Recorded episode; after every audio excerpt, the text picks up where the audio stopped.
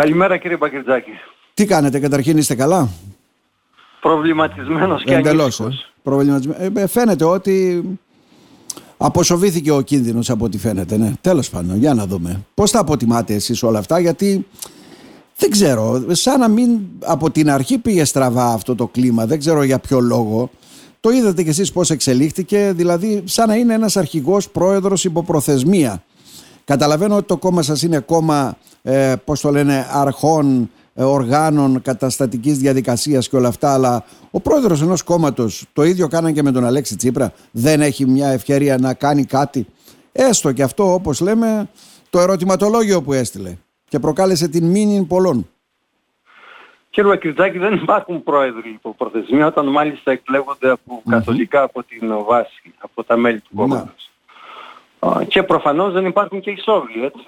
Ούτε πρόεδροι ούτε στελέχοι. Σαφώς. Σε όποια θέση και αν βρίσκονται στην ιεραρχία του κόμματος. Μμμ. Κατά τη γνώμη μου θα σας έλεγα ότι μάλλον συνεχίζονται οι αναταράξεις κύριε Πακιτζάκη από τον ο, μεγάλο σεισμό που έγινε το Μάη και Ιούνιο που πράγματι η κοινωνία μας έδωσε ένα, μας έστειλε ένα ηχηρό μήνυμα.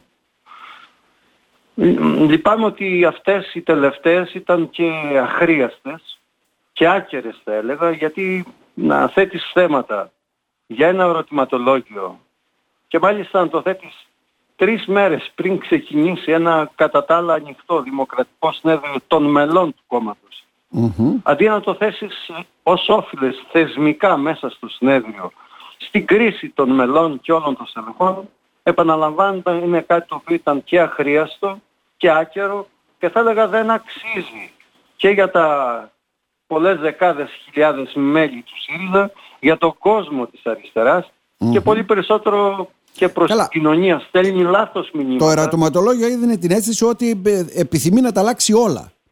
Αυτό ήταν ακριβώς που προκάλεσε και την οργή των περισσότερων από ό,τι αντιλαμβάνομαι. Κύριε Μπακυρτζάκη, δεν είμαστε, δεν είμαστε μπροστά σε καταστατικό συνέδριο για να έχει κανείς ανησυχίες, αμφιβολίες ότι μπορούν τέτοια θέματα που συνδέονται με την φυσιογνωμία και την ταυτότητα του κόμματος να συζητηθούν. Γιατί μόνο στα καταστατικά συνέδρια. Αυτό, είναι προ- αυτό που αρχίζει αύριο ένα προγραμματικό συνέδριο. Α, είναι προγραμματικό συνέδριο. Ναι, που θα θέσει τις προτεραιότητες για το επόμενο διάστημα της πολιτικής. Θα έχει ως στόχο να ανασυνταχθεί κατά κάποιο τρόπο ο ΣΥΡΙΖΑ και βεβαίως να δώσει τη μάχη των, την κρίση μάχη των ευρωεκλογών.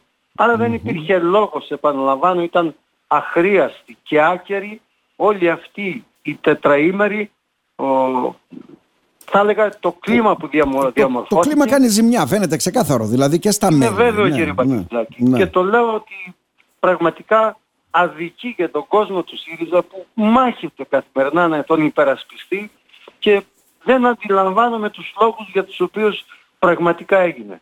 Αν υπήρχαν πράγματι τόσο σοβαρές ανησυχίες ή ε, διέβλεπαν κάποιο κίνδυνο, μπροστά είναι το συνέδριο να το θέταν και προφανώς καταλαβαίνω εκεί θα μπορούσαν να λυθούν όλα.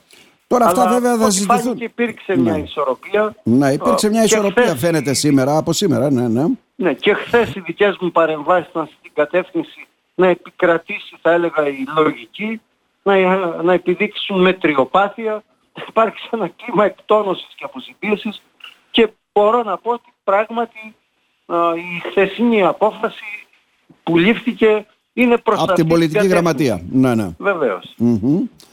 Άρα λοιπόν ανανεώθηκε εμπιστοσύνη μεταξύ Προέδρου και των μελών της πολιτικής γραμματείας, τη λειτουργία της ως πολιτικό κέντρο από ό,τι διαβάζω και πολλά πράγματα βέβαια θα συζητηθούν λέει και στο συνέδριο και όλα αυτά.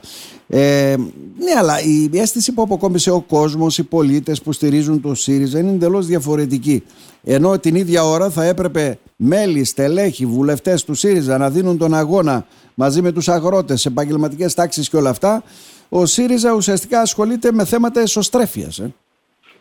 Συμφωνώ ότι αυτή την εικόνα δίνουμε, εκπέμπουμε κύριε Βακυρτζάκη, ήταν λάθος το μήνυμα που δόθηκε με όλη αυτή την επαναλαμβάνω αχρίαστη αντιπαλότητα που δημιουργήθηκε σε επίπεδο ηγεσίας να μην αδικήσουμε όμως τα πράγματα, ο ίδιος ο πρόεδρος αλλά και πολλά στελέχη και βουλευτές βρέθηκαν στις ε, χθεσινές μεγαλειώδεις κινητοποίησεις του αγροτικού κόσμου στο κέντρο της Αθήνας, να μην αδι- τους αδικήσουμε, βρέθηκαν εκεί. Προφανώς χρειάζεται μια στροφή του κόμματός μας και όλων των στελεχών, κυρίως εκεί που έχει ανάγκη η κοινωνία, εκεί που υπάρχουν τα μεγάλα τεράστια προβλήματα της ακρίβειας, εκεί που πράγματι χθες στείλα ένα πολύ ισχυρό μήνυμα ο αγροτικός ότι επιτέλους πρέπει να σκύψει στα σοβαρά και να συζητήσει και τα άμεσα προβλήματα επιβίωσης που έχει ο αγροτικός κόσμος αλλά και πιο μακροπρόθεσμα για να μπορέσει πράγματι να ο πρωτογενής τομέας που είναι καθοριστικό συνολικά στην οικονομία της χωρας να έχει προοπτική, να έχει μέλλον.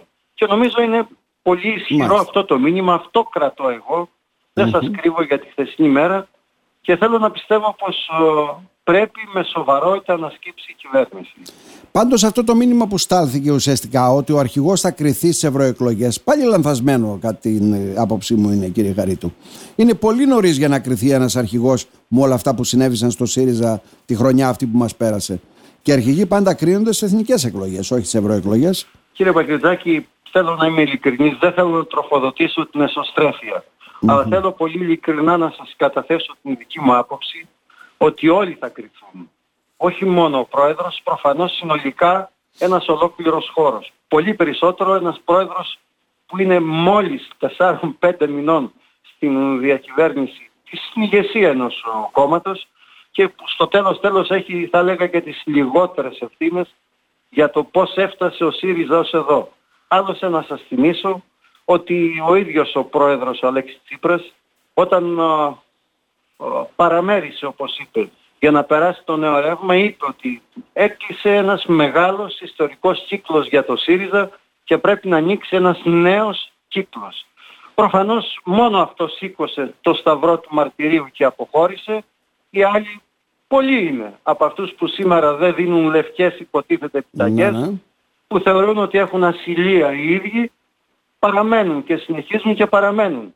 Αντιλαμβάνεστε λοιπόν ότι πράγματι πρέπει να ο ΣΥΡΙΖΑ να προχωρήσει.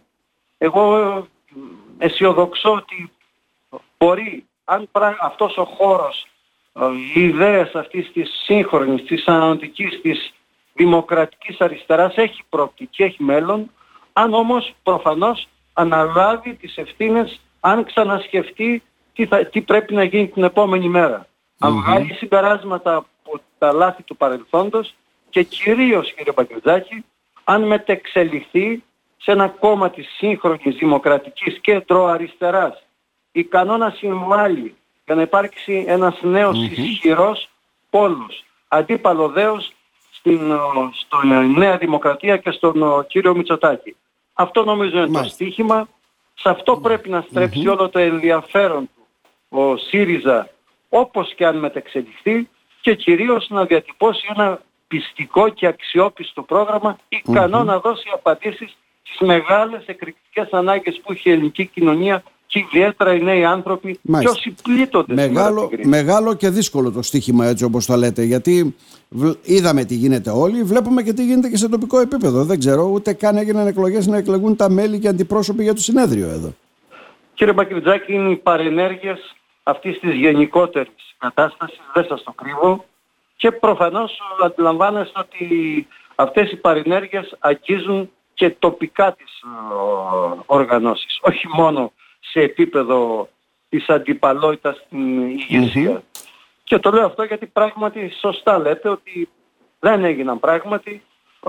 Είναι κάτι πρωτόγνωρο για μένα και για εκατοντάδες θα έλεγα μέλη και στελέχη εδώ στην περιοχή να είσαι στην πιο κορυφαία διαδικασία του συνεδρίου και να μην πράγματι υπάρχει η δυνατότητα να εκλεγούν αυτοί που θα εκπροσωπήσουν τα μέλη, η κοινωνία, η κοινωνία κατά βάση σε ένα τέτοιο δημοκρατικό συνέδριο. Από εκεί και πέρα όλοι θα κρυθούν για τις επιλογές και τις αποφάσεις που πήραν και προφανως ο καθένας θα αναλάβει και ευθύνες.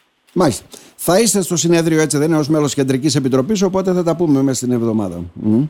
Βεβαίως κύριε Πατιζάκη. Για να δούμε. Είμαι και... πάντα, ξέρετε, στην διάθεσή σας. Mm-hmm. Και ε, όπως και να το κάνετε, αν και το συνέδριο έχει άλλο ρόλο όπως λέτε, όλα αυτά πιστεύω θα συζητηθούν στο συνέδριο, δεν ξέρω, ο καθένας στις αναφορές που θα κάνει.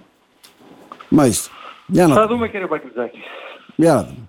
Να σας ευχαριστήσουμε θερμά κύριε Χαρίτου. Να είστε, να είστε καλά, καλά και εγώ σας ευχαριστώ. Να είστε καλά.